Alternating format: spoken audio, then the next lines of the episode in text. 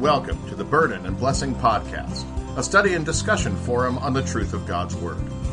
Our Bible study series examines a specific part of God's Word of truth. We pray that through this study your faith will be built up and you will grow in your knowledge and understanding of God's Word through what you hear. Welcome to Burden and Blessing Podcast. We continue with our Psalm devotions. We're doing these chronologically. Glad to have you join us today as we look at Psalm 142. Look to the right and see, there is none who takes notice of me. No refuge remains to me. No one cares for my soul. I cry to you, O Lord. I say, you are my refuge, my portion in the land of the living. Psalm 142, verses 4 and 5. Our theme for today is David Hood and his not-so-merry men. The legend of Robin Hood has been a favorite story of mine since I was young. One could argue the politics of stealing from the rich to give to the poor, and it would be tough to come up with sound biblical support siding with Robin.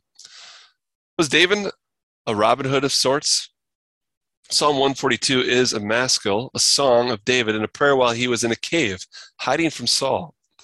Read 1 Samuel chapters 21 and 22 for the context of Psalm 142. Saul, the first king of the nation of Israel, has grown violently jealous of this young man. David had slain the mighty Philistine giant Goliath, 1 Samuel 17.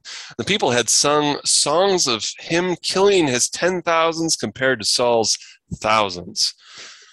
Saul's jealousy led to hate, and hate led to attempted murder, and finally an outright manhunt. In 1 Samuel 21, David fled to the west from Saul in Jerusalem and was given food and Goliath's sword from Ahimelech, the priest of Nob. When Saul finds out, he is immediately on David's heels with his army, and Saul's rage has Ahimelech and 85 other priests innocently put to death for their supposed treason.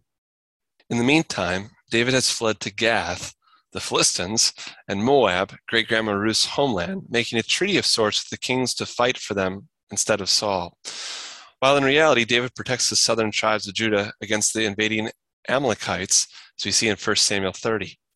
With the spoils from those defensive battles, he begins to support the local Israelite cities and villages, all while on the run from Saul and his armies. A sort of Robin Hood, if you will. Except that David's army of 400 not-so-merry men and their families were all outcasts, mercenaries, and exiles from other nations. David gathers these scattered ones together, including Abiathar, the son of Ahimelech, the priest that Saul had murdered. Not to mention, David's wife, Michal, was given away as wife to another man by his father-in-law, Saul. Yes, those with David were opportunists, trying to survive each day. David may have led them, but David was alone. He cries to the Lord, look to the right and see. There is none who takes notice of me. No refuge remains to me. No one cares for my soul. It is important for me to reflect on such dire circumstances in comparison to my own life. Certainly, I may not face the same dangerous drama as David did, yet, as Hebrews 12:4 might point out to us. But when my spirit faints within me, when I am surrounded by a wicked world that seeks its own self-interest and glory, when I am brought very low by those who persecute me, when I plead for mercy to the Lord and pour out my complaint before him, I can relate to David's words of lament. Nonetheless, like most of David's psalms, those laments turn out into loud lauds of praise to the Lord, Jehovah, our triune God. David says, you are my refuge, my portion, for you deal bountifully with me. I can give thanks to the Lord's name with David and be merry and glad for how he has dealt bountifully with me also. Jesus has shown me mercy.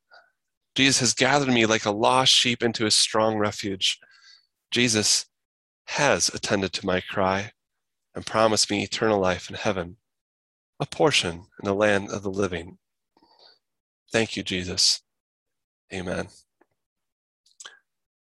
Jesus, refuge of the weary, blessed Redeemer whom we love, fountain in life's desert dreary, Savior from the world above. Often have your eyes offended, gazed upon the sinner's fall, yet upon the cross extended, you have borne the pain of all. Lutheran hymnal, hymn 145, verse 1. Thank you for listening in to this Burden and Blessing podcast, where we continue to rejoice in these devotional thoughts from the Psalms. Until next time, the Lord be your refuge and your strength always. We hope that you will join us again next week for another episode of Burden and Blessing Podcast as we continue to take every thought captive to the obedience of Christ. Until next time, take confidence in your Savior's promise that He will always be with you, even to the end of the world.